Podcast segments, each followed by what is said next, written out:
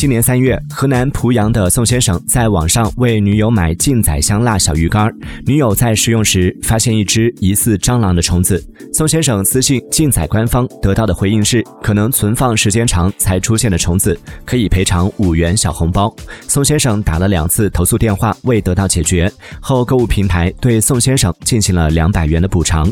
宋先生因发了一条相关视频火了之后，品牌方主动联系要求删除视频，并赔偿两千元，但被宋先生拒绝了。买到疑似有问题的食品，你会如何处理？欢迎留言分享。